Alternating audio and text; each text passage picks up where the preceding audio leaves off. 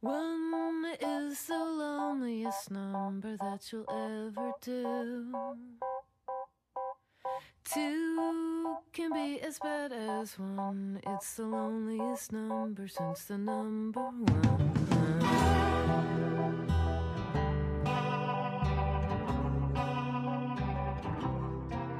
欢迎收听无奇 No Wonder，我是 Brad。我是黛布拉。 首先，我们的微信公众号开通了，欢迎在微信搜索“无情的 Wonder” 订阅我们的微信公众号。今天我们来聊一下保罗·托马斯·安德森的电影《木兰花》。保罗·托马斯·安德森，接下来我们这个节目里就简称他为 PTA 啊，就是他名字的大写字母的缩写。就 PTA 这个人是任何一个想要去做类似解说电影或者评论电影节目的人都要去想去谈论的这么一个导演吧。之所以选择《木兰花》这个片子，我其实是一个一个特别简单的排除法，因为 PTA 它本身就拍了八部长片啊。首先处女作这个《Hard Eight》翻译成什么赌城纵横，《赌城纵横》啊，这个译名也很次啊。就是首先这个片子我没看过，然后《不羁夜》因为也是讲的色情产业相关的内容，然后跟我们有一期这个《杏树大亨》相当于题材比较比较相似。对，然后也 pass 掉了。然后之后的这个《Punch Drunk Love》，中中文大大大多翻译成撕恋失调，失恋失调，反正 怎么说呢？这个片子也太私人性质了，而且是一个相当于是一个爱情小品吧。对，也是他创作的一个过渡时期的作品，可能不能那么的代表他的创作特点。没错没错。呃，之后就是《血色将至》，然后这个片子其实各个平台上的类似电影博主或者 UP 主都聊了很多了。然后大师的话，其实是 PTA 整个八部片子里面最晦涩难懂的一部片子吧。虽然他本人是最喜欢的啊，但是给这个解读电影的人确实造成了很多这个解读上的障碍吧，可以说。大师之后的性本恶，相对大师来说，它可以说是就是次难懂或者次 艰涩的一部片子。呃，它里里边这个对美国文化的这些或者是暗线吧，其实埋了很多，就是也不好讲。最后这个魅影缝匠 Phantom Thread，呃，我们想留给这个我们做时尚行业的朋友，到时候一起讲。是的，所以最后就选择了这个《木兰花》这部片子。当然，其实他八部长片每一部都各具特色，而且没有失手的片子。没错，等到我们自己的能力慢慢提升了之后，我们肯定会挑几部更加难的电影来讲一讲。是，就是虽然就是 PTA 我我们两个人都很喜欢啊，然后但是确实你在准备这期节目的时候，还是会发现给自己挖了一个不大不小的坑吧，可以说 OK，首先这个还是介绍一下这个电影的剧情哈。呃，《木兰花》是一个典型的一个多线叙事的电影。呃，我们就按照不同的故事线给大家简单介绍一下里面的这几个故事。呃，首先是一个贩卖，就现在来看是一个贩卖 PUA 课程的这么一个男人啊。他有一个多年没见的父亲，然后这个父亲得了绝症，马上就要死了。然后老父亲，这个老父亲有一个年轻的妻子，然后刚开始这个妻子嫁给他是为了钱，然后为了遗产，但是这个老老头儿这个死亡马上就要来临的时候，这个妻子突然发现他这个彻底爱上这个老头儿。第二条故事线大概就是一个功成名就的主持人，他得了癌症，也是一个老头儿，癌症晚期，然后他去找到自己就也是很久不来往的一个女儿，就被女儿就是连咆哮带粗口就被骂出来了，就是也能感觉到这这两个这一对父女的关系也特别的差。然后这个女孩，也就是说这个功成名就主持人的这个女儿，她毒瘾很大，就明显感觉到她跟这个原生家庭有一些这个难以言说的一些过往吧，导致她就是每天用毒品去麻醉自己。就有一天，她这个家里音乐声音特别大，被投诉了，然后一个警察就接到投诉来敲门，结果刚一开门就被这个女儿女孩给惊艳到了，可以说就是一见钟情吧。最后鼓鼓足勇气，这个警察约她去吃晚饭。啊，这有是一条感情线。之后的话是一个，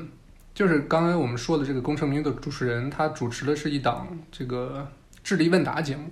或者说一个少儿智力问答节目。然后这个节目的里头有个小神童啊，他就是被父亲当做赚钱的工具，在这个直播节目的过程中，他就是因为想上厕所，结果就是一直就是没有到中间的这个广告环节嘛，因为这个节目是直播嘛，所以他就一直在憋尿，最后憋的就崩溃了。然后同样这个节目几十年前有一个，也是一个冠军嘛，他现在变成了一个中年 loser，嗯，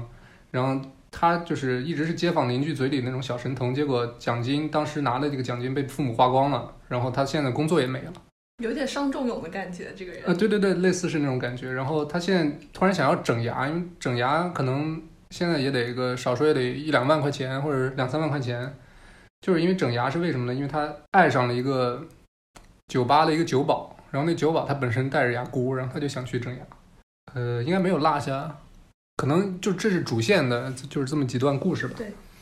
所以这部片子它非常妙的一点就是，虽然它是一个多线叙述的。故事，它看似讲了不同人、不同线索，然后每一对人物之间，他们有自己分别的故事线，可是他们中间又有一些莫名的联系。每个人跟每个人之间，好像又在同样的环境下生活，然后互相生活是有一定的交集的。就像，嗯，到影片的后半段，看似最没有交集的这个警察和那个生活的 loser，然后他们也因为一些很意外的情况相遇了。你更不用说这个故事当中其他的人物，他们可能本来就在他们人物设定上就有一些联系，没错。所以这是他，我觉得这是在整个影片构建故事这一点上做的非常巧妙的一点。嗯，电影的这种特别巧妙的人物关系吧，其实在这个电影最开头，相当于以旁白的形式为我们展现了三个特别离奇的，或者说类似于这种都市传说式的故事。首先，第一个就是呃，一个药店老板。然后他有一天晚上被三个人杀了，结果这个三个人的姓氏各自的姓氏组合起来，正好是这个药店老板的这个店铺的名字，就是也是一种小小小不大不小的一个巧合吧。对。然后第二段故事是，就是有一个在赌场工作的这么一个工作人员，他他这个私下里特别喜欢去潜水，就没有想到有一天他这个潜水的时候，就是附近的森林着火了，然后。就是森林着火的话，很多时候就会周围有湖泊的话，就是会就驾驶飞机，然后从湖泊里就是取水，然后去浇这个浇这个火。就是前两年加州大火的时候，大家看到过一些新闻画面，就是这样的。对对对，然后就这个人在潜水的时候，突然就被这个飞机莫名其妙的，就是取水的时候就把他也给取走了，结果最后他死在了这个 着火的那片森林里面。结果没想到这个驾驶这架飞机的人，就是变相说就是把他杀死的这个飞机驾驶员。跟跟这个潜水的这哥们儿，其实前几天在赌场见过，还打了一架，也是一个不大不小的巧合。最后的故事就是一个男孩，因为他父母关系特别差，每天都吵架，他就有一天把这个家里的那那杆猎枪放上了真的子弹。就有时候他们父母吵架会拿着这个猎枪互相比划嘛，互相这个威威慑威慑对方。结果没想到他那天就是把真的子弹放到了这个猎枪里面，把真子弹放到猎枪的同时，他也选择就是自杀，去结束自己的这个生命。结果没想到。他那天跳楼自杀的时候，正好跳到他们家的那个窗户前面的同时，那个母亲手上那把猎枪就走火了，然后把自己给打死了。就是相当于是他的父母最后就是被指控杀了自己的孩子。因为如果没有这个意外的话，他们家楼下装了一个安全网，这这是一个应该是一个不成功的自杀。但是因为他母亲的枪走火了，就变成一场成功的谋杀。是，但是这个子弹又是他自己放进去的，所以就是我我觉得这三个故事其实是一个层层递进的，就是越来越巧，越来越巧，到最后就是已经就给给人产生一种道德上的一种模糊感，有种有种你面对这个这这种社会新闻，你有种哑口无言的感觉。随后这个电影才进入了我们刚才所说的这多个故事线的这种并行的这个正片环节哈，然后这个片子有。三个小时多一点点，三个小时多一点点。但是整个这个 PTA 它在处理这个错综复杂的这个故事线的时候，这个观影体验就即便故事线特别复杂，但是观观影体验其实特别的轻松。我也不知道为什么。对，即便说这个片子它本身其实是一个忧伤底色的，或者说苦涩底色的这么一个片子，然后它到最后你也不能说每一对人物最后的结局都是光明的，其实有好几对他们最后都是走向了。一个很灰暗的结局，但是它整个片子看起来的不会让你觉得很有压力。没错，就我们这这这期节目也可以说就是试图去解读一下，就是他是怎么做到的啊？对，不同故事线，尤其在电影前半段的有有一个特别重要的设置是这这个刚才说的智力问答的这么一个少儿智力问答的节目，它其实一直作为一个穿针引线的作用，因为前段前半部分就是有一个。直播的这么一个过程，然后经常电影是通过这个直播的镜头跟电视不同不同故事线，他人家里的那个电视去来切换不同的故事线嘛。然后我这次观影忽然发现，其实这个节目的设置就是为什么之所以 PTA 他写剧本的时候要加入这么一个节目，其实是一个小心思，因为这次我这个看电影的时候发现这个。这个功成名就的主持人，他在介绍这个节目的时候，有句话是这个节目是由这个 PTA 赞助的。我当时我就把电影暂停了一下，然后我就去这个 Wiki 百科上搜了一下这个 PTA 到底是啥，因为我们知道这个保罗·托马斯·安德森在影迷里面，这大家都叫他 PTA 嘛。结果没想到在美国有一个组织叫 Parent Teacher Association，就相当于家长老师的这么一个协会。协会，哎，对，也叫 PTA，所以就是。是个 punch，对，所以所以所以这个 PTA 放在这儿，有 PTA 赞助，有有有有种一语双关的感觉，也是一个小彩蛋啊。导演他写剧本的时候，肯定是他有意识的，是对加加在里头。对，而且因有这个电视节目的出现，它其实一方面它其实帮助导演去调节他这个电影的节奏。因为每次回到现场的时候，然后大家就等于被拉到了一个锚的地方，拉到了一个定点的地方。其实其他的线都是分散的，然后我们在不同的区、不同人家里啊、大街上啊什么的去讲不同的故事。但是它这个场景它是一个固定的场景，所以每次拉回来的时候，大家就会感觉像是前面一个段落结束了，有点这种感觉。然后包括他每所有人在看这个电视屏幕的时候，也能把不同的人物串在一起。没错，然后这个电影其实它发生的这个场景。就是这个保罗·托马斯·安德森，他从小到大长大的这么一个街区，对，就是一个坐落在这个好莱坞旁边的这么一个，相当于是一个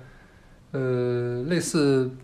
郊区的这么一个感觉啊。然后这个影片的片名《木兰花》，它英文叫 Magnolia，它其实是这个街区的一条马路的名字。所以就是可能他就是写这个剧本的时候，他就回想起了他成长的那个环境里面。这这这条路，它这个名字确实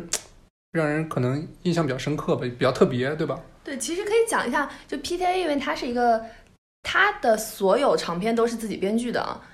然后他，嗯，虽然就是有两部片子是改编自小说的啊，但是就是他本人都是。就他亲自改编、亲自上手，而且他没有那个所谓的 co-writer 或者联合的这个创作者，剧本从来都是他自己写。PTA 在他的剧本创作过程中，其实不是一个线性的，就不是说是我写完这个这部电影的剧本，然后我再写下一部剧本。他很多次访谈，他都提到过，我在这部片子里面想用的桥段，后来用到另外一个片子上去，然后我在拍写这部剧的。呃，剧情的时候，我把之前我想要用的一个故事，然后在前面的电影当中没有用上的，我就用到这部片子来。所以他其实是把他的整个生活，然后他对这个社会的观察，他自己童年的这些故事，其实是穿插在他所有的编剧作品当中的。像不羁夜，然后木兰花和后面的那个失恋失调或者 Punch Drunk Love，其实。这三部片子其实都是发生在他从小到大长大那个街区。对，尤其是不羁夜，就是他自己本身就是他所在的那个城市吧，就是一个色情产业很发达的城市。对。然后听说他父亲以前在家里经常会给他放一些这种，也不是给他放吧，就是会看一些这种色情片，对他影响也很大，因为他家里好像。母亲，他跟母亲的关系不是特别亲。他从小的成长的影响最重要的人就是他父亲，然后这个直接影响了他对不羁的灵感。是，然后他父亲本身是一个类似于深夜电台还是电视台的这么一个节目主持人，恐怖节目主持人。对，就是可能就类似于比如说日本电视的那种深夜档，对，就是那种十八禁或者是就是不是少儿不宜的内容，对对对，在那个那种就是这么一个，可能他父亲本身也是一个。呃，比如说艺术品味比较重口的这么一个。对，哎，他有谈到他父亲对他的影响，对他父亲相当于是他的电影启蒙人。是，就是说说到这个父子关系，其实 P.T. 他自己对于《木兰花》这部电影的解读，就是他想去讲这个家长与孩子的关系，或者说这种关系对一个人成长的这种影响。这个剧情介绍里面，我也能发现，其实很多的线索都是，或者说他这个人物之间故事线的就最大的一个。戏剧冲突都是孩子与家长之间产生的嘛。然后这部电影创作的时候，就 P.T.A 的父亲刚刚因为癌症去世了，所以这里头有两两个得癌症的父亲，应该也不是说特别巧合的事儿，就是他自己的生活，然后让他产生这些思考，他都一股脑的放到了《木兰花》这个剧本里。对，我们其实可以仔细说一下这里面的几对父子关系，其中有一个就是汤姆克鲁斯演的这个角色。他也凭借这个角色提名了奥斯卡的最佳男配。然后他写了一本书，这个角色写了一本书，其实就教大家如何去让异性都喜欢你的这么一本书。就不止，就是他这本书的英文名叫《Seduce and Destroy》，就引诱并摧毁。对就是他其实是一个有点暗示的一本书，极端厌女的这么一个形象，或者他贬低女性的这么一个形象。对，然后他因为写了这本书之后，就要进行宣传，然后中间参加了一个采访，然后当时那个记者就问他，一个女记者，一个女记者，然后就问他你的家庭是怎么样的，大概，然后问他家庭的情况，父母还在不在世，父母是做什么的，然后他就也不知道他是准备好呢，还是他现场编了一个。他父亲过世了，然后他母亲还在世，嗯他是这么？他是这么骗的人。然后后来那个女记者质问他，我发现你母亲其实八零年就去世了，但是你父亲还在世。嗯，对，然后呃，这个时候同时呢，这个就他病入膏肓的这个父亲家有一个家庭护士叫 Phil，这个人他因为长期照顾这个生病的老人，所以应该是对老人有有一些感情。他知道这个老人临临终的遗愿就是想要找到自己失散了很久的孩子。然后不知道他因为什么原因，他就发现了这个正在宣传这本书的这个人就是这个老人的孩子，于是他就通过这个售书的电话，他特地去买了一本杂志，还是好色课，我记得。对，因为他他他之前应该是知道这么一个人，对然后他就会想，我上哪儿能找这个人的联系方式，对对吧？因为介于这个都这个人他传播的或者兜售的这些内容的话，他就把那个打电话买了花花公子，买了这个 Penthouse，然后最后买了 Hustler，对，然后没没想到果然从这些杂志上翻到这个人的手机号，就是或者说那种商业推广热线，吧？对对，然后就打电话给他，告诉他有这么一个情况，就是你父亲临终了，然后他临终的遗愿就是想见你一面，然后刚好这个。嗯，Frank 刚好这个 Frank 就汤姆克鲁斯演的这个角色，他被这个女记者一提点之后，我是这么认为的，就是被他他好像突然就受到了一个关于他家庭的一个重击，他可能也会去想说，我为什么想要逃避这个事情，我为什么不愿意去面对我的亲生父亲母亲？于是，然后他刚好因为接到一个电话，然后他在结束了那个采访之后，他就去到他父亲家，然后走。坐在他父临终的父亲的床前，然后进行了最后一段时光的这种父子相处吧。就这个场景特别的有张力嘛，因为毕竟他们他们是多年没见，对终于相见，但是父亲其实最后在他面前最后咽了咽了气，对然后那段其实汤姆克鲁斯演的确实就把那种他对这个父亲的仇恨，然后父亲临终前他的不舍，然后就对这个人的痛与就恨与爱，就是完全就是他他那段表演确实很就是很推荐大家去看一下。然后另外一对比较明显的这个父子关系或者父女关系吧，就是经常就是读音很大，家里声音开的特别响的这个姑娘叫 Claudia，然后她和她的父亲，也就是这个同样得了癌症的声名显赫的这个主持人。我当时对他父亲，就这个主持人叫 Jimmy，到他家里去找 Claudia 的那一段印象特别深刻，因为很难得看。我作为一个女儿吧，其实我不是特别能够理解他女儿，当他父亲亲口告诉他我得了癌症，我已经没得治，我的生命已经没有多长的时候，然后 Claudia 她还能表现出那么大的仇恨，那么大的不可以理解，那么大的我不愿意听这个话，你不要待在我的面前，然后就直接把他父亲应该说是打出了他的房子，就那段表演，这个女女孩的表演是就是咆哮式的，歇斯底里的。对对，歇斯底里的。但我确实印象很深，你会去不禁的就让观众去想，他们之间究竟发生了什么样的事情，然后能让他们的隔阂到一个这种程度。因为我们经常会说，人之将死的时候，你很多事情都看得开，然后大家对于一个生了重病的人，也会放下很多之前的这些恩怨情仇。但是在这部电影当中，明显他就是没有展示出这方面的这种互相原谅的这样的一一个方面，而且同样能看出来，这样的家庭关系其实对 Claudia 的她追求感情的这一方面也有很大的影响。没错，就他不敢去把自己完完全全的展现给任何一个男人啊，就特别怕这个男人发现他的种种之后，或者他的过往也好，他的现在的这个毒瘾的这个身体这个情况也好，他他是就是特别不敢去跟人任何一个人发生亲密关系的。对对。然后剩下的一对这个父子关系就是那个小神童 Stanley 跟他的父亲。嗯他的父亲一方面我觉得是，当然是在利用这个小神童去可能赚取一些名声啊、金钱，但另外一方面，我觉得他也是真心的，可能想让他的儿子把他的这种天赋展示出来吧。小人的片子的最后，他走到他父亲的床前，然后就很坦白的跟他的父亲说：“你要对我好一点。”嗯，他讲了两遍：“你要对我好一点。”就他他终于就是也不算鼓足勇气吧，终于就是正视他父亲对自己态度特别呃恶劣的这个现实，让他去告诉父亲说：“你一定要就是改变你这个态度。”嗯，除了 P.T.A 他自己认为他这部片子主要是讲家长和小辈的关系之外，其实我个人会觉得这部片子同样在讲人怎么样和自己的过去和解，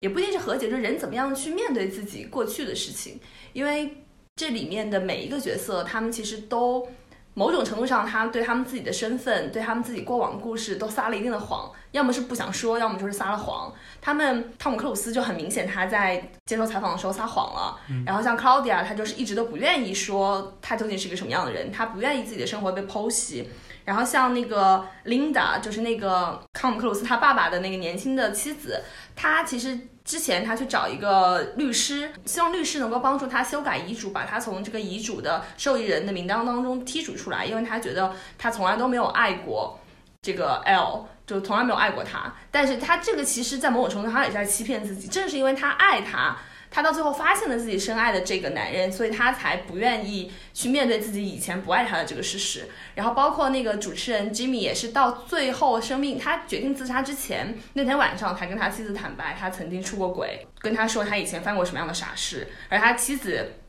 他妻子的回应我觉得说的特别好。Jimmy 也是某种程度上可能为自己辩解，他就说，但是我不知道自己做了什么，I don't know what did I do。然后但是他妻子就说，You should know better。你应该知道的更多，你应该要知道你自己做了什么。所以他们其实都是在某种程度上，他们不愿意去面对自己的过去，然后他们有这些悔恨，有这些嗯逃避。然后他们最后有一部分人他走向自我毁灭，他们选择要自杀。然后有一部分人像 Claudia，他可能最后能够打开这个窗子，然后去拥抱亲密关系。就他们他在讲，我觉得这片子在讲你怎么样去背上你过去那些包袱，你怎么样去面对自己以前做过的荒唐的事情，然后跟你今后的生活去共同生存下去。但其实像 Debra 说了这么多哈，但是其实电影的最后，P.T.A 他是给了大家一个他相对温柔的一个结尾。电影中的这个处理就是。呃，所有这个故事线到最后有一个高潮来临的时候，突然就是天降青蛙，就下了一阵青蛙雨或者癞蛤蟆雨，都不是青蛙，就是那种很大只的那种蟾蜍那种感觉。然后每个人物最后他的呈现都是特别平静的，对生活其实是抱有抱有希望的那种感觉。然后 P.J. 其实他用了三个小时的时间为我们细致展现了这个。人与人之间，现代社会人与人之间的关系是特别复杂的。然后，但是最后他的态度其实是稍微上扬的。但是你又没法管这个结尾叫这个传统意义上的 happy ending，对吧？因为其实现实生活中就是没有所谓的 happy ending。但是你能感觉到，其实 P.T. 的他对生活的态度就是，你不用每天去打打鸡血、喊口号，但是你可以就是起码抱着善意和平静的心态去对待嘛。下青蛙雨的时候，Claudia 给他妈妈开门，然后当时镜头就移到他们家那个画。上面那个话有一句话就是 "It did happen"，也就是说这些荒唐的事情，然后我们经历这些东西，你不管怎么样去想它，你不管它给你带来了什么，这些事情发生了就是发生了。嗯，你不管它背后的原因是什么，这就是现实。就尝试回避是没有用的，对吧？对。简单说一下这个电影的这个创作背景吧。就刚才我们也说了，这个对 P.D.A 来说，他他自己的一个自身的一个背景就是他父亲刚刚得癌症去世嘛。然后，其实《木兰花》的剧本开动之前，这个汤姆·克鲁斯给这个 P T A 打过电话，因为他本人看了那个《不羁夜》之后特别喜欢，然后就就去联系 P T A 说我想跟你合作。然后，其实这这种情况就对这种好莱坞 A 咖或者超级 A 咖来说，其实很常见。就像我们之前也听过这个。像盖里奇，他拍完这个《两杆大烟枪》，然后也接到了布拉德皮特的电话，说我想跟你合作，然后两人真真的就是一块拍的那个偷拐抢骗，就像是两个电影人之间惺惺相惜。对对对，当然就是你没法拒绝汤姆·克鲁斯或者布拉德皮特的电话，对吧？尤其是像当当时的汤姆·克鲁斯，应该就是好莱坞毋庸置疑的一哥吧，就有点类似现在小李子那种感觉。当时这个汤姆·克鲁斯在伦敦拍着斯坦利·库布里克的遗作，这个大开眼界，然后正好 P.T.A 他带着这个。不羁夜去伦敦做宣传啊，然后两人就在这个大开眼界的片场见了一下。P.T. 还就是有机会跟他自己的这个偶像之一库布里克聊了一会儿，然后后来这个 P 雷接受采访的时候就说过这个故事，他就说当时他刚拍完第二部长片嘛，是个是个小新人，对吧？然后看到这个库布里克他这个剧组围着工围着库布里克工作的这个工作人员特别少，然后他就问说：“你这个就是用这么少的人，你怎么拍电影啊？”然后库布里克结果反问他说：“你要这么多人干嘛大家如果对库布里克的创作或者他工作的状态有兴趣的话，可以去看一部纪录片，叫《我曾侍候过库布里克》，嗯是当时他一个就他跟大家非常？”亲密的一个助手嗯，讲述的一个关于库布里克创作过程啊、生活状、工作生活状态这样一个片子。对。然后库布里克这么反问这么一句话，然后让 PTA 觉得自己是一个好莱坞混蛋，就是因为就是我们之前也听，比如说李安也说过，他其实在比如在这个华语地区拍片，跟在那个好莱坞拍片完全不一样，因为好莱坞就是围着你这是一堆助理，就这个就是各大事情，其实这个剧组里的活儿，他都会给你配配备一个专门的助理去，就帮你去做这些协调工作。但是其实这个非好莱坞地区是没没有这种没有这种惯例的。然后这个其实这句话我感觉 P.T. 他其他听了，然后也记在心里了。你你能感觉到他他其实之后接下来的几十年这个创作，他其实都是保持这种相对独立的这种工作的状态，然后他没有跟好莱坞的主流大制作走得特别近。对，虽然他跟好莱坞的各大片场，可能比如说派拉蒙啊谁的都合作过，但是他有意识的去回避这些大制作或者大大成本的对。他不想被资本绑架，他也不想被好莱坞那一套做事方式绑架。是虽然韦恩斯坦也有参与过他的发行，我没记得。错没错，像大师就是这个韦恩斯坦那个公司，那负责这个北美的发行的。拍完《不羁夜》或者拍完《木兰花》的这个 PTA，它其实资本的话，或者是大的成本制作，其实只要他开口，我觉得肯定是有投资人会跟上的没。错但是他没有选择这条路，然后还是这个故事，就是这个电影中的那个小神童，他其实名字起的叫斯坦利。嗯我觉得肯定也是有 写剧本这个之前跟库布里克见了这么一面，然后就我这个这个推测是完全合理的，对吧？对对对，他曾经说过，他说：“难道我们不是库布里克的孩子吗？你难道做过任何他没有做过的事情吗没错，？”就可以想象库布里克对他影响是非常深的。当然，对他电影生涯、对他职业生涯有影响的不止库布里克一个。嗯哼。然后还是这个故事，就是汤姆克鲁斯他这个角色在电影在《木兰花》这个电影中第一次出场，正式的出场，是伴随着这个《二零零一太空漫游》那个特别著名的地球出现的那个片头的那个配乐，这个配乐叫什么？查拉图斯特拉如是说，对吧？就是尼采那个，对你听，你听了这个音乐，你肯定就是能想到，就是这个这个这个配乐，其实在好多电影中出现过。呃，其实说到这个配乐，其实你看这个电影的时候，你能发现这个电影里的背景的那个配乐是，就是电影前半段是没有停过的，就相当于就是它一直在一直在出现，而且是这个声调的这个控制还稍微有点偏大。然后开始的时候，我会觉得就是是不是有点儿有点儿过了，对吧有点儿这个音乐有点儿有点儿太满了。但是就看了一个多小时之后，就是忽然发现的这个音乐的作用，其实就是这电影是多线叙事，对吧？人物特别多，然后每条主线还配备了就是类似三五个配角。然后电影的这个剪辑方式又是每过两三分钟，它就会改变故事线，对吧？你跟这个人拍了一会儿，然后就跟跟了下一条故事线。就在这种多线并行的情况下，音乐其实是有一个起到了一个就是你情绪上的一个连贯的作用。就是你虽然这个故事线变了，场景变了，是吧？主要人物变了，但是音乐没没停。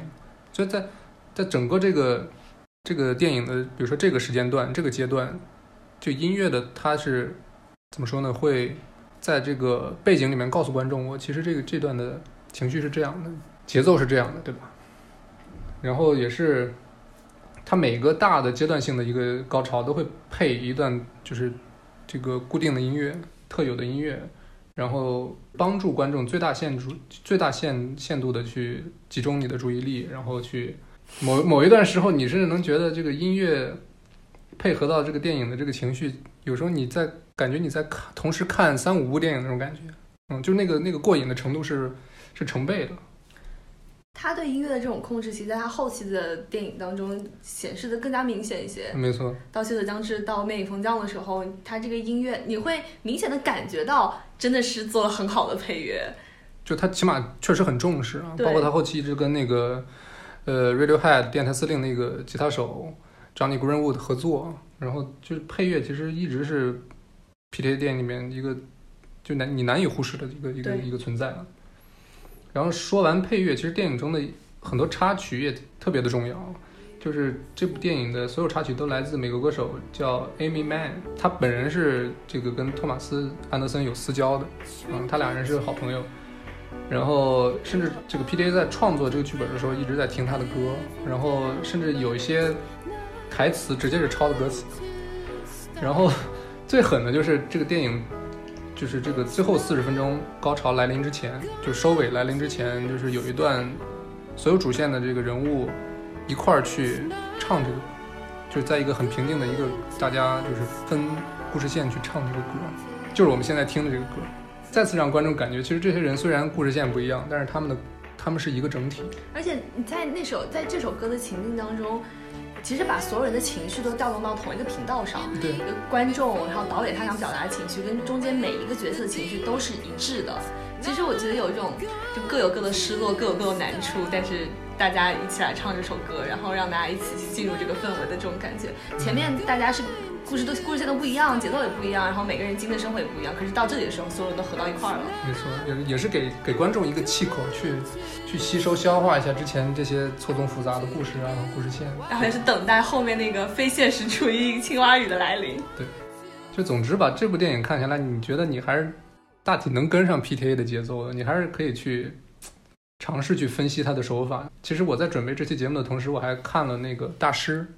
因为就是 PTA 所有的电影，除了他的处女作，其实别的电影我看了起码都超过了两遍吧。但是唯独大师，我其实就看了一遍之后，我就再没动过，就是他上映的那个前后。因为这个片子怎么说呢，就是我看的时候，我我已经当时看的时候已经有点云里雾里了。这次回看的话，就是你发现这个时候你已经没法去跟 PTA 就是在 同一个赛道上去去去去跑步了，就感觉看电影过程中你是没法去抽离抽离自己的这个主观意识去分析这个镜头在干嘛，这个这个东西在干嘛。就是那个时候，他可能对于这个演员的表演啊，然后镜头的使用啊、剪辑啊这些东西，他真是已经熟练到了一种一种画境了。然后虽然内容也变得特别的，相对来说跟他之前的那些九十年代的片子比，变得生涩了一些啊，但是这个视觉上确实到到了一种全新的高度吧。但好像到《魅影逢将》之后又收回来了一点点。我觉得《魅影逢将》的观看门槛就没有大师，是没有新本恶那么高了。呃，是是是，可能他整个故事也比较小，他讲的还是这种呃畸形爱情啊，就是男女之间的这种纠葛这样的故事，不像大师或者像《非本恶》铺的那么开。对，可能这个《魅影逢将》的感觉是他在讲这个 punch drunk love，就是失恋撕掉的这么一个男女的对爱情的这么一个动态的关系，但是他又用了大师的那种手法，对，就会达到一种 全新的这么一种组合的体验吧。然后其实九九年这个《木兰花》上映的时候啊，PTA 他就自己说说，我觉得《木兰花》是我现在能拍的最好的电影。嗯，他他明显感觉这个，他他这个多线叙事，或者说他他对这个自己出生的这个环境，包括身边周围人想讲的故事，都一股脑的都扔到这部电影里了，他觉得特别满意啊。但是到了一二年《大师》上映的时候，PTA 又说了同样的话，说我觉得《大师》是我能拍的最好的电影。嗯对他到后期呃接受采访的时候，别人问他想对年轻时候自己说什么，然后他就说。我会对拍摄《木兰花》的自己说：“你他妈给我冷静一点，少个四十分钟不会怎么样的。对，其实这个片子就是它特别的满，尤其是电影前面段，从配乐到这个镜头的使用都特别的亢奋啊，到演员的表演，就经常就是一个移动的镜头去推到这个演员的大脸，然后立马就是镜头就是快速的向右移或者向左移，然后切换到下一个场景，就整个这个电影的节奏是特别快的。但是其实就是这个《失恋失调》，零二年之后，它隔了五年，在零七年推出的这个《血色将至》里面，你能感觉到他在疯狂的做减法，或者说他他对于自己的记忆就更自信了，他没有必要再用那种花里胡哨的镜头了，对吧？或者是就然后就是带带歌词的配乐了，就是可能几乎再也没有出现过，都是一些特冷静的、特就机位比较固定的这么一种呈现的手法吧。所以，我们如果要去对他的职业生涯进行一个划分的话，其实就是从处女座赌城纵横到木兰花，算是他前期比较年轻气盛的时候，嗯所以他的表达欲非常的旺盛。但不能说他现在表达欲不旺盛，就他把这个表达欲完全放进他的电影当中。然后呃《私人失调》就是一个过渡期的电影，然后到后面从《轩轾将至》到《魅影逢教》是他比较成熟的电影，你会明显感觉到这个人他在成长，他变得更加冷静了，更加克制了。然后他镜头的花样可能看起来没有那么多，但他镜头的内容是明显增加的。是是是。其实这个多线叙事，或者说这种多人物的这种故事的呈现，就我我猜哈，或者我我去呃臆测的话，就感觉其实这样对于一个作者来说，或者对于一个编剧来说，是相对来说怎么说呢，容易一点。就你可以不用把每个故事都呈现的那么细枝末节，但是多个故事加在一起，你这个电影的这个能量又可以做得很大。但是到了这个血色将至开始，他他其实就是完全专注某某个个体的这个内心了啊。当然除了这个呃性本恶嘛，也是一个群戏，但是那个是改编自这个另外一个作家的原著嘛。就是你像这个大师也好，或者是血色将至啊、魅影逢将，其实他都是关注个别的两三个人物，甚至一个人物去去挖掘他，然后其实这样这样对一个创作者来说其实是更难的，因为你一个人通过影像去展现一个人的内心，其实是相对来说要困难一点的。就 PTA 它虽然只拍了到目前为止啊，只拍了八部长片，呃，所以这个八部片子其实怎么说呢？时代背景都不太相同。对时代背景各自不同。从这个大体来说的话，其实他把这个美国从二十世纪开始，一直到二十一世纪初这十年，其实除了这个一九三零年代这十年没有涉涉涉猎的话，其实它剩下的年代背景都涉猎了，对吧？比如说这个《血色将至》是从一八九零年到一九二零年，在这三十年这么一个跨度，然后之后大师就是四零到五零年这十年，因为它是二战之后嘛。然后这个性本恶是六七十年代，就是嬉皮士在这个历史上最活跃的这个年代。之后这个不羁夜就是七零到八零这么一个色情色情美国这个色情产业或者胶片色情产业最红火的这么一个年代啊。然后处女座这个赌城纵横，包括木兰花，就是九零年代吧，相当于。然后这个 Punch Drunk Love，它这个撕裂失调的年代，就是它这个电影拍摄那个年代，就是差不多是零零零年初的样子。所以他的电影背景总是设置在一个其实变化比较大的时代，然后他愿意去拍这些在变化的时期，其实是有一些被边缘化的这些人物，然后去讲这些人是怎么样在这个巨大的变化当中被落下的，或者说是被改变的。然后他也从这个视角，其实为我们展现了一个这种美国文化塑造的过程，因为它涉及到了美国文化不同的这些方面，尤其是我觉得新闻恶特别明显啊，就是新闻恶的主角其实都是。他们有很就是很 hippie 的这个装扮，但其实，在故事发生的那个年代，嬉皮士已经是一个到嬉皮文化已经到末期了，所以它也是一个虽然我很留恋过去的文化，但是我不得不走向新时代的这种这种角色吧。就是感觉那个新本哥那个主角其实已经有点儿跟社会有点儿脱节了对对对。对，他就是他就我觉得他很喜欢讲这种已经被时代有一点点抛下的这些人。就是你这个主角本人或者说一个人，他跟时代的一种错位感，对，对吧？其实这种对主流之外的人的关注，我觉得就是可能也跟他从小的这个成长环境有关系吧。他其实住的那个地方，就是比如说木兰花，它这个故事发生的那么一个嗯，区域是好莱坞旁边的一个郊区，就比如说楼都很矮，然后就是有点破破的啊。但整个整个洛杉矶都是一个大对的大的村子嘛，但是那个地方就可能就是接收了很多好莱坞的过剩产能吧，对。对吧？然后就就打个比方，就类似于比如说北京的通州啊 之类的这种地方，就很多就是人他要不就是没混还没混到好莱坞这个圈子，他就是住不起住住不到好莱坞那边，然后他就可能这边房租便宜，他就先住这儿。要不然就是被好莱坞淘汰的那些人，可能就是因为跟这些人从小在在一起长大嘛，他可能对这种跟时代的有种错位的这么一个人，有特别独到的这种体会或者是共鸣吧。就还是举几个例子吧，就不羁夜，对吧？不羁夜讲的是七八十年代色情产业啊。当然，很大一部分原因就是它它它那个地方确实是色情产业的一个一个基地吧，因为你像那个好莱坞淘汰那些演员，对吧？过来拍个色情片，然后淘汰的一些，或者说你暂时空窗期，一些有些剧组人员他也过来就是挣个外快之类的，就很合理，对吧？然后这些人就是在那个时代过去之后，其实没有人去讲讲他们的故事，除了这个不羁夜。那然后这个电影其实很像这个两两两三年前那个瑞恩高斯林跟罗斯克劳拍了一部叫《奈斯侦探》Nice guys，（Nice Guys），也是那个年代。然后里面那个也是有一个胶片拍的色情片儿作为一个剧情的一个线索。PTA 在他高中的时候就拍了一部中文翻成《大炮王迪哥传》的一个仿纪录片的一个三十分钟的片子，他就是以那个一个非常著名的色情影星 John Holmes 约翰福尔摩斯为原型的，所以他你可以想象说这是他高中时期的片子，就等于这就是他这个原生生活环境当中的一个故事。是，就你不成长在这个环境里面儿，你哪会就是开脑洞开到对去拍这么一个故事，对不对？到了《大师》这个电影，其实时间是四五十年代，二战之后。其实那个年代，美国的主流话题，就我们现在印象上，应该就是那种，就是中产阶级的崛起，对吧？然后我们赢了二战，然后美国这个世界的霸权的崛起，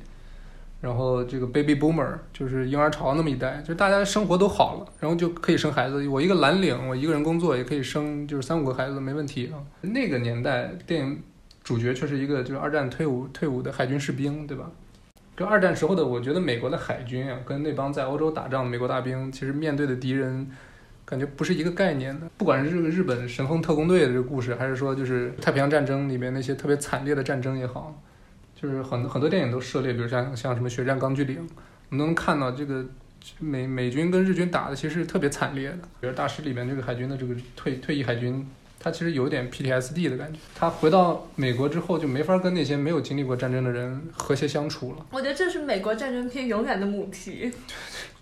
因为确实美国打的仗有点多啊，他一直在打。这个退伍海军他误打误撞进入了这么一个所谓的邪教，其实是因为他之前其实其实混过很多圈子，但是都都被踢出来。他就他除了这个社团能就是这个充满善意的接纳他，其实没有他没有别的地方可去了。讲到这个地方，其实还有一个八卦，就是因为这个教团其实就是科学教嘛，嗯，然后大家叫叫什么 Scientology，对最近大家可能或者叫山达教。对听的比较多的就是汤姆克鲁斯就加入了这个教，然后他是当当时跟前妻离婚的时候，其实也有一部分这个原因吧。嗯，然后他拍这个片拍大师的时候，就有好事儿的这些记者去问他说：“你拍这个片子有没有去就汤姆克鲁斯有没有向你表达过抗议？”他就说他既没有收到汤姆克鲁斯的抗议，他也没有收到科学教任何人士的抗议，他就很平淡的就拍完这个片子。因为好像之前也有其他的这种影视工作者想要拍这个题材，然后遇到了很大的阻碍，嗯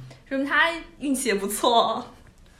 就是他怎么说？他他没有就是在电影里面这个教他不是叫 Scientology 哈，他嗯他换了个名叫 The Cause，就是嗯，也是一个比较比较高深的这么一个词儿吧。就是他没有去特别直白的呈现，但是这大家都懂，就是他这个电影的创作的一个原始的一个动机，就是这个这个教会嘛。我听到的故事好像不一样，就是我听到了很多不同版本的故事，比如说他在创作的时候或者拍完成片粗剪完之后，就会去拿给汤姆斯克鲁斯看对对对，他说他给他看了，啊，对他。还很支持他，听说但是另外一些故事又说，俩人就是拍完这个片子之后就掰了，就就闹翻了，再也不来往了。这就是好莱坞秘辛也没人知道。是，就是这个科学教吧，他是汤姆克鲁斯这个人，他他不可说的这么一个事儿，就是你去采访他，就是大家就是虽然都心知肚明，但是你没法儿去从他嘴里去套套任何的话。你如果说了这个，他立马可能就终止你的采访。嗯就跟在这个故事里面一样，嗯，在《木兰花》里，他就是虽然他没有立刻走，但他之后就再也没有说过话。自从被问了家庭问题之后，确实零几年的时候，这个汤姆克鲁斯也是因为这个事儿，或者他在一些媒体上有一些比较癫狂的表现吧，他有点遇到了一个小低潮吧。如果不是这个《碟中谍四》强势回回归，其实他这个职业生涯可能还是会比较艰难的。还好，他之前的影视底子够。你像他现在拍个什么，马上这个《壮志凌云二》要出了啊，他不断在 拍自己之前的东西，人家确实九十年代积压的这个老本儿还是很够的。哎，不过某种程度上来说，这也是他走向职业生涯末期的一个标志吧，就开始嗯不断的拍续集，没错，不断的剪自己，吃自己以前的老本。就有有点提前步入了哈里森福特的生活。PTA 他出道就九十年代的时候，就是媒体很多人都叫他天这个神童，对对吧？电影神童，因为他其实不羁夜拍的时候他才二十六岁，对，然后这部《木兰花》拍的时候他还不到三十岁，对，你就感觉到他三三十岁之前拍的东西，可能绝大多数电影人一辈子都望尘莫及了。就我们当然可以把 PTA 叫做一个一个天才式的导演，因为他除了导，他还自己写，对吧？就是他又具备这个编剧能力，而且他每部电影都是自己编剧，除了两部是改编自小说。当然，这个《血色将至》改编自小说改的也面目全非吧。他还是第一个拿到欧洲三大电影节导演奖的导演。就是欧洲三大电影节是大满贯，对，对吧？就我觉得我们喜欢天才的原因只有一个，就是他能做到我们想做但是做不了的事儿，对吧？尤其是如果你是一个喜欢电影的人，或者是你一个电影工作者，就是 PTA 这种人是你，你就是你喜欢到一定程度，就是有有种又爱又恨的感觉，因为他确实是。怎么说呢？就是一个一个一个天才，很多很多牛逼的人物，他都有这种，或者说很多被冠冠以天才之名的人，他很多有一个共同经历，他就是大学辍学，对吧？就没上过大学。比如说我们乔布斯，什么比尔盖茨，你说到这个人，就是很多人都会说啊，这都没上过大学，所以上大学没用，对吧？就这些人，就是你为什么说这个事儿？因为就是他没上过大学，他还能走走就之后的路。他还上过两天大学的。对，就是 PTA 他这个他开始还是希望去接受这个正统的电影的学习和训练的，对吧？然后他家里人就是他爸也特别支持，也有这个经济能力。因为在美国学艺术其实相对来说就学费比较高嘛，但他家有这个能力，最后就给他送到美国其实最最正统的电影学校，就是纽约大学的这个这个电影学院我觉得上了上了两天这个说法，可能就是英语的这种就这种哦表达上的这种夸张，他不可能两天就退学，他可能就上了一段时间他就退了啊，没上了没没几个月就就就走了。他还拿着他退学的这部分呃学费，然后去嗯拍了《雪茄与咖啡》，然后就是这部片子拿到了圣丹斯，然后就是这部片子在圣丹斯上被人看到了，他才真正的开启他的职业生涯。就是用退学拿回来的那个学费拍了这部短片，然后敲开了自己电影的门。对，然后其实他退学的话，他前后给过我，我网上见过两个理由啊。首先第一个就是，就上来就是，比如说老师给学生布置个作业，说你自己交个，比如说剧本，或者你教一段自己的写作，对吧？教教一个 writing，然后他就直接上交了这个大卫马梅的作品。这个大卫马梅啊，这个这个老哥其实是美国著名的舞台剧的编剧以及电影编剧和导演。就他最有名的作品是这个叫英文叫 Glengarry Glen Rose，叫中文翻译成《大亨游戏》啊。一开始是舞台剧啊，这舞台剧他八三八三年写完，八四年就拿了普利策，就这么一个人。拿了普利策。对，这个《大亨游戏》当然也拍成电影了啊，就是一或者叫《拜金一族》，是这个一群星主演，什么阿尔帕西诺啊，什么凯文史派西啊。这个片子我们之后也可以说一说。就总之吧，就是他把这个人的一个一段写作给给老师了，结果老师给他打了个 C，然后他觉得我操这是什么东西，我然后他就走了。他觉得这个这个这个这个电影学院他不是在搞搞笑吗？老师可能是因为他抄袭他可能他 C 也可能是吧。plagiarism。反正他就就走了，这这是第一个说法啊。第二个说法就是开学第一天，然后老师跟同学说，就就是比如说开大会 orientation 之类的啊，老师就跟同学说，如果你们来学电影是为了拍类似什么《终结者二：审判日》这种电影，你们就可以走了。然后 PTA 坐在台下就觉得啊，这这《终结者二：审判日》这片子多好啊，挺好的呀。而且确实这个终这这个是回头看是《终结者》系列最最牛逼的一部片子，在我觉得这个就是商业片该有的样子，对吧？但是老师既然说这么说，然后可能老师潜台词就是我们来这儿电影，我们把电影当艺术啊。如果你想拍商业的东西，你就走吧。就是我们要拍 cinema，我们不拍 film，对啊，我们不拍 movie 啊，我们不拍 movie，yes。就是我们要拍那个马林斯科塞斯，我们不拍 Marvel，对对吧？就你可以走了。结果虽然 PTA 他之后的职业生涯他没拍过正儿八经的商业电影，对吧？但他还是觉得这个太狭隘，太太狭隘了，太太狭义了对电影的这这个理解，然后他就走了。反正就是这两个说法，其实大体上的意思就是他觉得可能专业学校的这个，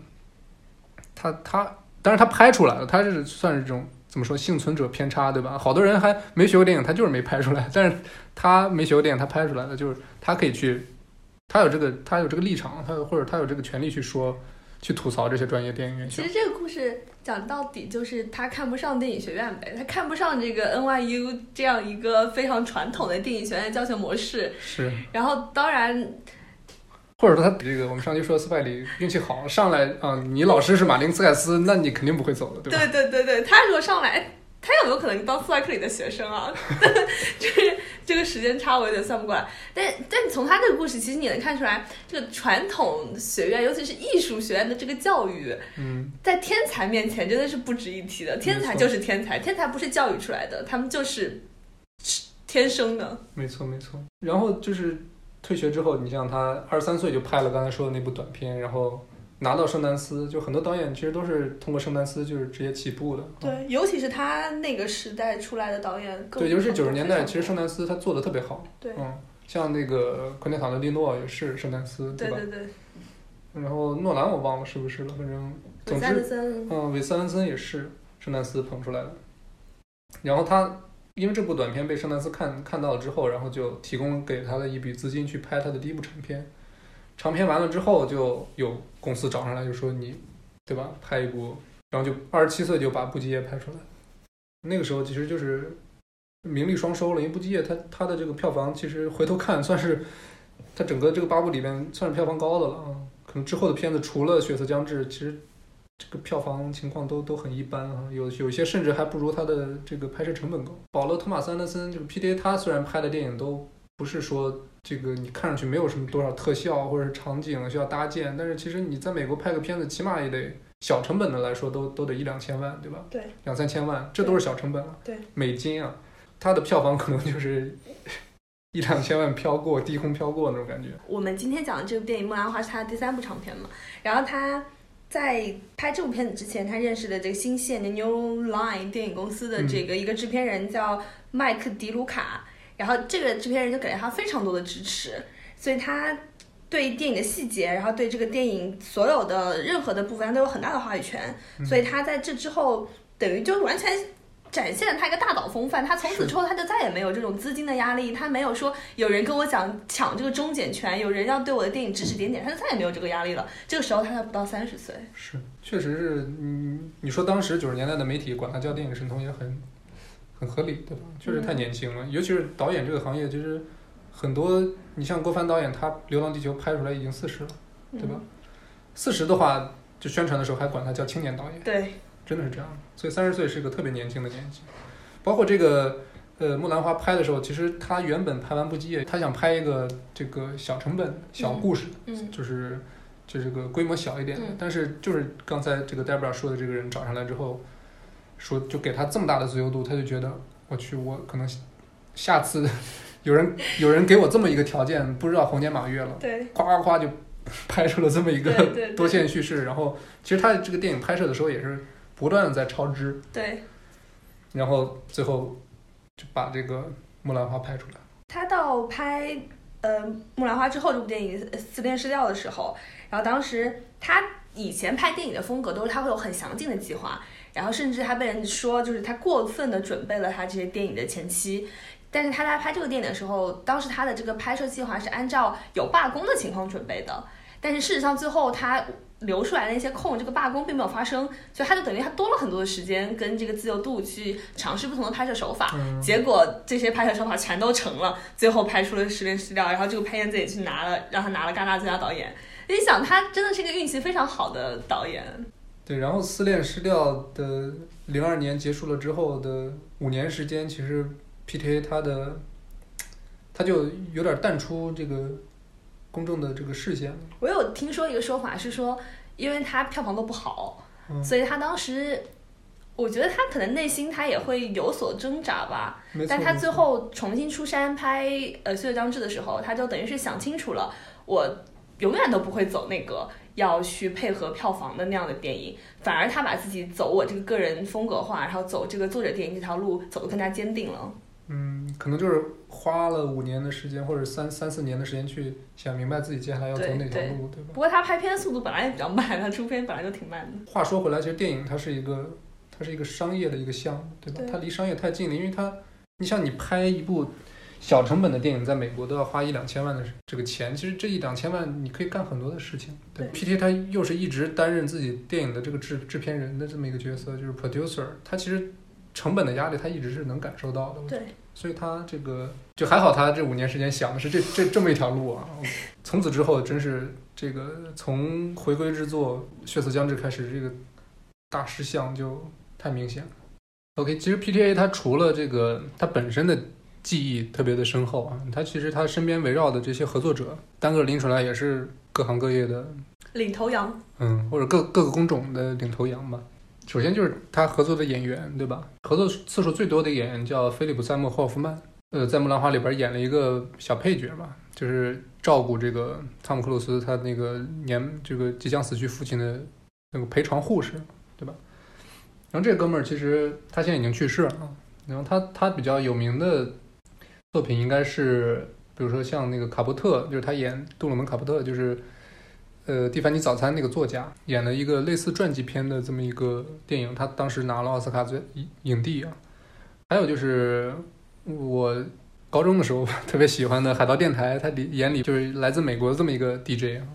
演的也特别好。就他跟 PTA 合作，就是在他去世之前，其实就是除了《血色将至》，他一直是在 PTA 的电影里面啊。他两人刚开始合作的时候，这个霍夫曼他确实是 Nobody，就是确实籍籍无名啊，演了几部电影的配角，但是不继业之后，他可能就片片约就越变越多。嗯，他其实配角的话，应该是让这个 PTA 注意到这个演员，就是在这个《闻香识女人》里面，他演那个呃飞扬跋扈的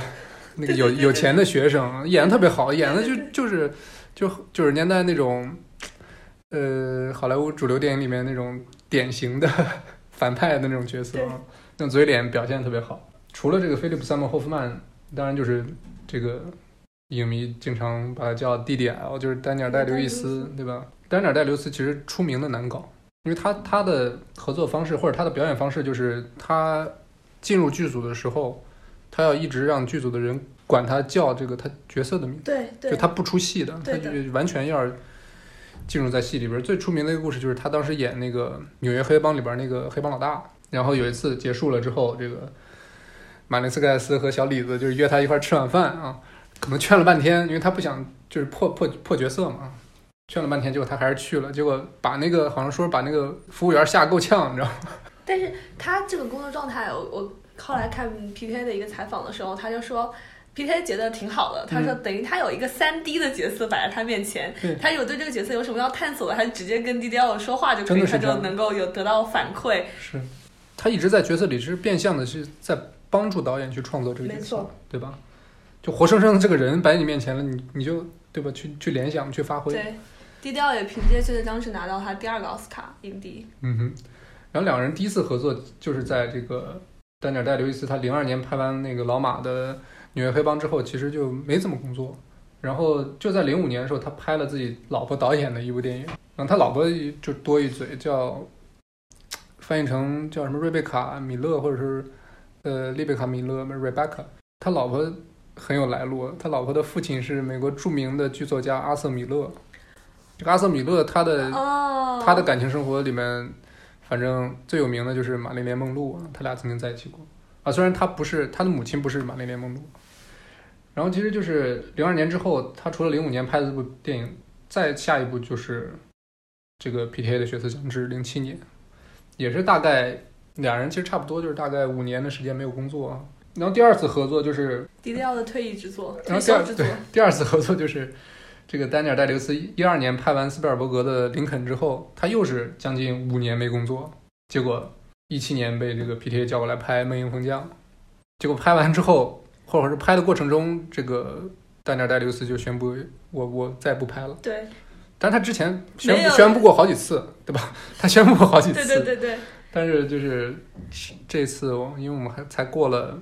两三年的时间，我们也不知道他会不会再出山。好像听说是他在拍的时候，他也没有做出这个决定，嗯所以当时 PTA 也不知道。然后，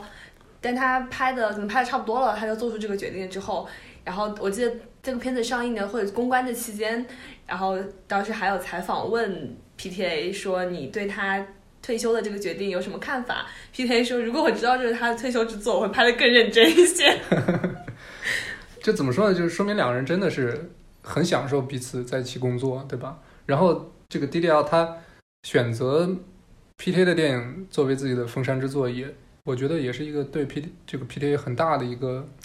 一个褒奖吧。对，也是一种信任。对，然后除了他跟丹尼尔戴维斯合作过两次以外嘛，他跟这个华金菲尼克斯，也就是我们今年这个或者一九年最火的一个男演员，对吧？嗯全球最火的一个男演员，就是演 Joker 的这个华金菲尼克斯也连拍了两部，一个是大师，一个是性本恶。本来这个这个据小道消息啊，本来这个性本恶的主角是想找小罗伯特唐尼的，就这个其实他接洽过，就彼此接洽过，但是 P.T. 他拍完大师之后，他觉得跟这个华金菲尼克斯没合作够，你知道吗？然后就想继续合作，结果就这个把小罗当机就给忘了。就两个人好像这个这事儿就就就没有没有没有再聊过，可能就就过去了。当时的这个华金菲菲尼克斯跟现在的这个风评可是完全不一样。他当时还没没因为这个小丑这个这个他本身就这个这个角色就很火嘛，然后就拿了一堆大奖。他的哥哥是这个这个 River River Phoenix，就是瑞弗菲尼克斯，也是一个大帅哥，对英年早逝啊。然后他在一零年的时候，也就是大师的前两年嘛，他拍了个伪纪录片，大大概的意思就是我我宣布息影了，然后我要去当一个 rapper，我要去搞嘻哈事业，然后他就 他就带着自己的摄影机啊，那这个这个这个伪纪录片的导演是卡西阿弗莱克，就是本阿弗莱克的弟弟啊，然后就是那个海边曼彻斯特那个对，海边曼彻，斯特那个那个主演，然后他俩人就是端着摄影机，然后以这么一个身份，一个我就是想搞音乐的身份就，就是到处去拍，就最后没想到剪了剪剪成了一个伪纪录长片。结果我觉得这个事儿不不能说得罪整个行业吧，但肯定多少得罪了一些人。然后这个时候 PTA 就是找到华金菲尼克斯，然后直接把他从一个好莱坞比较边缘的这么一个人吧，或者说一个好莱坞的弃子，直接带回了主流主流视线，然后给他拿了一个奥斯卡影帝提名吧。虽然这个华金菲尼克斯他本身可能不太在乎这个，但是确确实实挽救了他的事业。对，大师让呃菲利普霍夫曼跟华金菲尼克斯拿了一个威尼斯的双黄蛋的男主，嗯哼，反正就是 P.T. 他身边啊，除了这些在他电影里边前前后后做过主角的演员，他其实身边围绕的是一群，现在回头看是我们这个时代最好的一群演员，不管是主角还是绿叶。对，你想他还合作过，你看这部片子里面有朱莉安·摩尔，也是奥斯卡影后，然后他后面还有合作过 A.A。然后也是影后级的演员嘛那个那个，Adam 呃 A- Amy A- Adams 对艾美亚当斯是吧？对，嗯，他没拿影后。没拿影后，但是也是影后级的演员对对对对对，他就是反正就挺挺冤的吧，他一直。对对对，就是 Arrival 那一次，嗯哼，就说完这个最直观的演员嘛，就是他身边的一些幕后的各个部门的负责人，其实也是很很厉害。就电影它它本身是个视觉艺术，对吧？就这个视觉创作环节，其实除了导演之外，它最重要的就是这个摄影。嗯，就行业里面管这个叫 DP 啊，就是就是 Director of Photographer，就是摄影指导。他身边的最重要的一个合作的摄影合作者就是叫罗伯特·艾斯威特的这么一个 DP。从处女座开始，这个这个 DP 跟他合作的，除了大师和魅影逢将之外的所有电影，然后甚至到了这个魅影逢将，这个老哥，这个这个这个 DP 这个老哥没时间，然后我们能发现这个魅影逢将其实没有 DP 的这么一个这么一栏，就传说是 PTA 他自己自己上了，因为他可能这个整个这个。二三十年合作下来，其实他也偷师了不少，他一直在学。然后，但是 PT 他他本人否认了这个这个说法，因为他觉得他自己没有上手去去这个操作摄影机，因为你一个摄影机你可能需要一个长镜，一个一个对焦源，然后再加上其他，比如说有有轨道的话，乱七八糟的很多人去操作一台机器。总总归来说，这个这个罗伯特艾斯威特这个这个摄影指导对对这个对 P- PK 电影的 PTA 的贡献很大对然后他也是因为《血色将至》拿到了这个小金人儿。这也可以讲一下，就是的电影基本上都是用胶片拍的。嗯哼，然后有一个比较搞笑的事情，就是他跟昆汀跟诺兰搞了一个胶片俱乐部，嗯就他们三个是胶片原教旨主义者，比较喜欢用胶片拍吧。但是 PTA 的采访里，他其实有讲过说他其实他不是说片子一定要用胶片拍，而只是说。比如说七十毫米的胶片摄影机是他能找到的最能够表达他的影像效果的这样的一台摄影机，但它不是像诺兰，我觉得诺兰可能就是排斥数字摄影的，但是 PTA 可能不是这样，我觉得也可以期待他某一天可能就拥抱数字摄影了。是就这三个人其实因为年纪相仿嘛，然后都是九十年代出道，然后现在大家成就都都都很高嘛，都然后就经常这三人拿过来一块儿比较，那三个人本身就是好朋友，对至少从我看到的资料来说，就是昆汀跟这个 PTA 是好朋友，然后诺兰跟 PTA 也是好朋友，对。就是昆汀跟诺兰的关系我 我不太了解啊，就是呃昆汀可能就是因为诺兰本身跟 PTA 还是同龄的，都是七零年出生的，这三个导演的风格就是反正区别很明显，对吧？是的，跟昆汀他我给我的感觉，他更像是一个一个小孩儿，对吧？对对他把他所有看过的电影，然后放到脑子里，跟自己的那种幻想，然后杂糅出来一个一个影像产物。他所有的电影其实类似都是这种风格。他风格更浓烈一点。嗯，然后诺兰他，我觉得他更像是一个特别成功的一个成年人的这么一个形象啊。他就是一直是手拿这个巨额的拍摄经费，然后指挥着这种庞大的剧组，然后一直用 IMAX 拍摄，对，然后就拍一些大故事、大商业片对，吧？你就感觉到他他这个诺兰，我没有这么这个对诺兰这么这么这么狂热的原因，就是我觉得他其实虽然他的电影一直是想去打破那种商业片的那种旧模式啊，或者是旧的套路、旧的叙事方式，嗯但是我觉得他最后都是怎么说对主流审美的一个一个妥协吧。对，所以他，而且诺兰他对技术上的要求可能比另外两个要稍微怎么说热热衷一些吧。就就是对对新技术、对前沿技术的这么一个追求。嗯是的，当然我，我本身就是比如说也很享受，就是诺兰电影的那种观影过程，但只不过他的这个电影的怎么说后劲儿，或者说后面的这种嚼劲儿，还是还是跟 P D 比，我我觉得会差一点。就是 P D 它更符合我的口味说回到他的合作者啊，这个视觉上除了摄影指导的话，其实还有一个就是经常被大家忽略的这么一个职位，就是这个美术指导，有时候就翻译翻译成这个 art director。或者是 production designer，他这个角色就是负责构建这个电影的场景。对，就是你演员到位了，对吧？但是你演员身处的这个这个环境到底是什么样的，是是这个人需要去负责去设计的。服化道也是归美术指导管吧？他还有一个专门的这个造型指导，就比如说设计去演员的戏服啊，然后演员的造型啊、发型啊之类的，就包括妆啊。嗯，所以有两个奖项对吧？有一个是这个服装，呃，对，最佳服服装指导，然后最佳美术指导。对有两个奖项。嗯，当然这个美术指导就 production designer，他可能在这个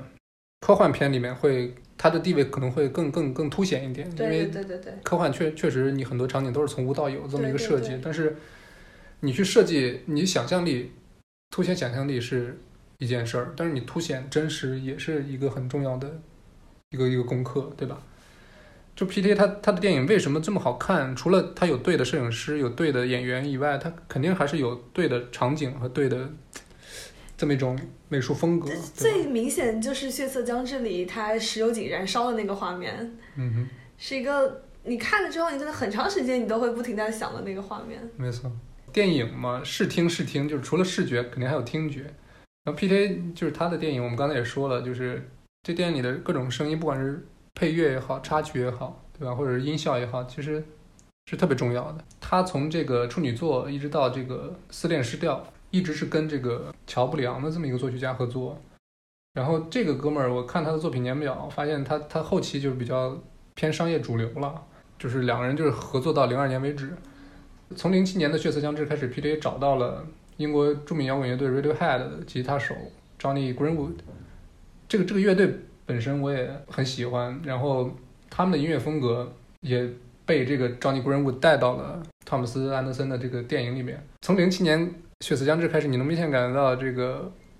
P.T.A 的电影里面，他用歌曲用的就相对少，他的这个配乐的功能逐渐开始凸显。对呃，甚至有时候有点喧宾夺主的感觉，但是它确实很有风格。对就这个本身 Radiohead 这个乐队，它从零零零年前后就从一个特别标准的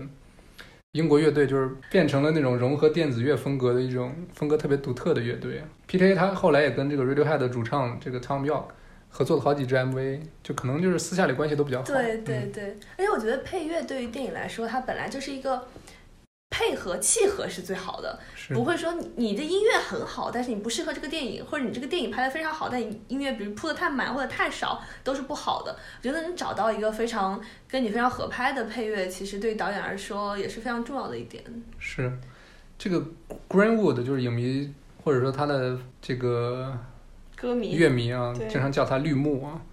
就是就是绿色的绿和树树木的那个木动物。的兄弟，对，就它的配乐，你可以就比如说像《血色将至》里面可以很神经质，尤其是开头那段儿，也可以像这个《性本恶》里边就特别迷幻，就符合这个六七十年代那种嬉皮风，甚至到了分，但是到了这个魅魅影逢将里头，它可以很优雅，就类似于古典乐的那种感觉，把整个电影它这个因为讲时尚行业嘛，就那种优雅的甚至那种高贵的气质就就直接给拔出来了，然后浪漫里面又有一丝诡异。对有一点诡异，我刚要说，总之就是“天才”这个字啊，不管是 P.T. 本人或者他的影迷有多么讨厌这个词儿吧，但是他确实当之无愧，对吧？就是一个从一个没有正经八百学过电影的人，然后却能把这个这个电影创作从从剧本到这个团队团队合作的这个搭建，然后到演员的指导，甚至到摄影的钻研，都做的可以说做到极致了吧。然后当然就是最重要的一个一点就是他作为一个美国人，他把美国近现代几乎所有年代的这个故事都拍出来了，就把就通过他的影像把这个美国近现代的那些时代精神都拿都拿捏的特别到位，然后把不同时代的美国人都给呈现出来，都记录下来了。我觉得这是他作为一个生在美国的一个电影人，其实他就对自己国家的能做的最大的一个价值。怎么说呢？就是美国的近现代历史它是没有断过的。正是因为这样，所以这些美国的电影人，他他的感觉作品的这个整个看起来会会相对来说比较完整啊，不不像是我们国家就是怎么说呢？就是你感觉有一些地方是不能说的。啊，对啊，有很多我这个没法说的地方，这也是就是我觉得是，我觉得可能作为一个艺术家，他觉得他会觉得最可惜的一点吧。其实走到今天，另外一个角度上来说，好莱坞或者美国电影本身，它已经成为美国文化的一个部分了，他们是相得益彰的。就是电影创作者用影像记录下来美国时代的变迁，记录下来美国文化的塑造，但从另外一方面，他们本身就成为文化的一部分，成为。这个国家历史、国家记忆的一个部分。我们现在年轻人看了这么多西方的文化，不是你看到一定程度，或者你听到一定程度，你又会去想去理解它背后的含义。你慢慢慢慢你就走进了这么一个他们西方所营造这么一个文化的语境里面。这是我觉得这是一个很没办法的一件事，因为毕竟他们的东西确实怎么说呢，就是工业水平高，就横向对比国内的很多行业，它确实会走的比较领先一点。也希望国内电影人其实会有更好的创作的作品产出。嗯，然后希望像 First 影展啊这样的影展，他们有一天就可以成为像我圣们刚才陈丹斯这样的，然后为我们挖掘出更好、更多的导演。没错。本期节目到此结束，欢迎大家在各大泛用型播客软件订阅收听我们的节目，以及订阅我们的微信公众号“无形的 Wonder”。也欢迎大家给我们评论，以及通过邮件和我们联系。我是大布拉。我是 Brad，我们下期再见。Can be as bad as one. It's the loneliest number since the number one.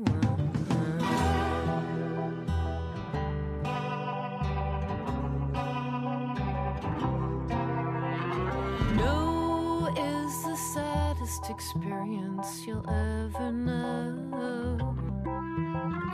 Yes, it's the saddest experience you'll ever know. Because one is the loneliest number that you'll ever do. One is the loneliest number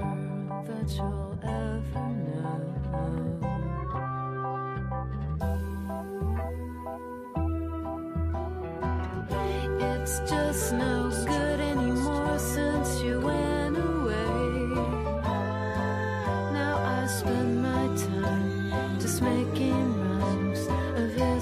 Because